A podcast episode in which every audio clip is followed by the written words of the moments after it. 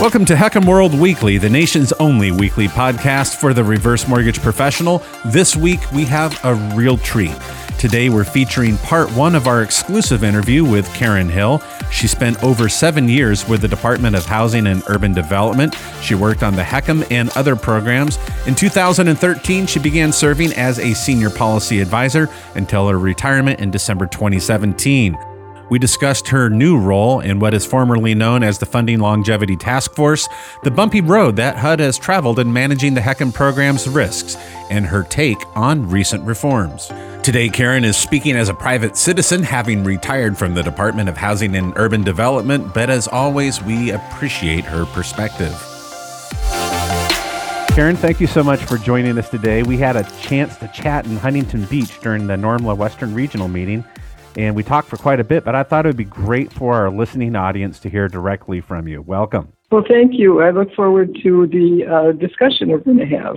Well, to begin, we recently saw the news that you had joined the Academy of Home Equity and Financial Planning, formerly known as the Funding Longevity Task Force.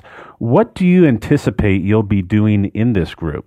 Well, my role would be to um, share, I think, as we're doing today, um, information from my experience working with the HECM program.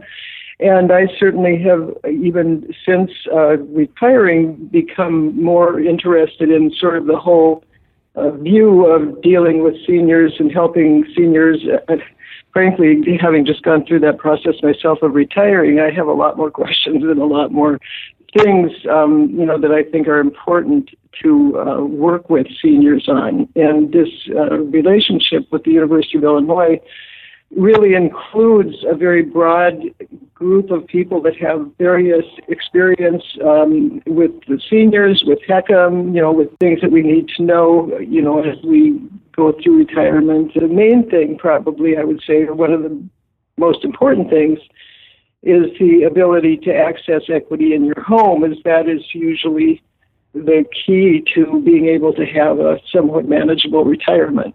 FHA Commissioner Brian Montgomery has mentioned looking to the potential risks in the HECM program on the back end of the loan. One of those could be the assignment of the loan to HUD when they take responsibility for servicing. And I know, again, you're speaking as a private citizen since you no longer work for the agency, but what are your thoughts? So HUD has implemented many policies through mortgagee letters in the final rule that was published in 2018 over the last several years, um, and that, that have clarified and strengthened loan servicing and claims processes for industry servicers as well as HUD. But as noted in Brian Montgomery's co- uh, comments and the recent Urban Institution uh, Institute publication, there's still continued significant risk in the back end of the loan process. So the, the recommendation to allow existing servicers to retain servicing for the rest of the life of the loan, similar to the process with forward mortgages, has been suggested before. Um, it is believed that enabling this policy would ensure that experienced servicers who have worked with borrowers during the life of their loan would be positive for the borrower and for HUD and would result in reduced losses.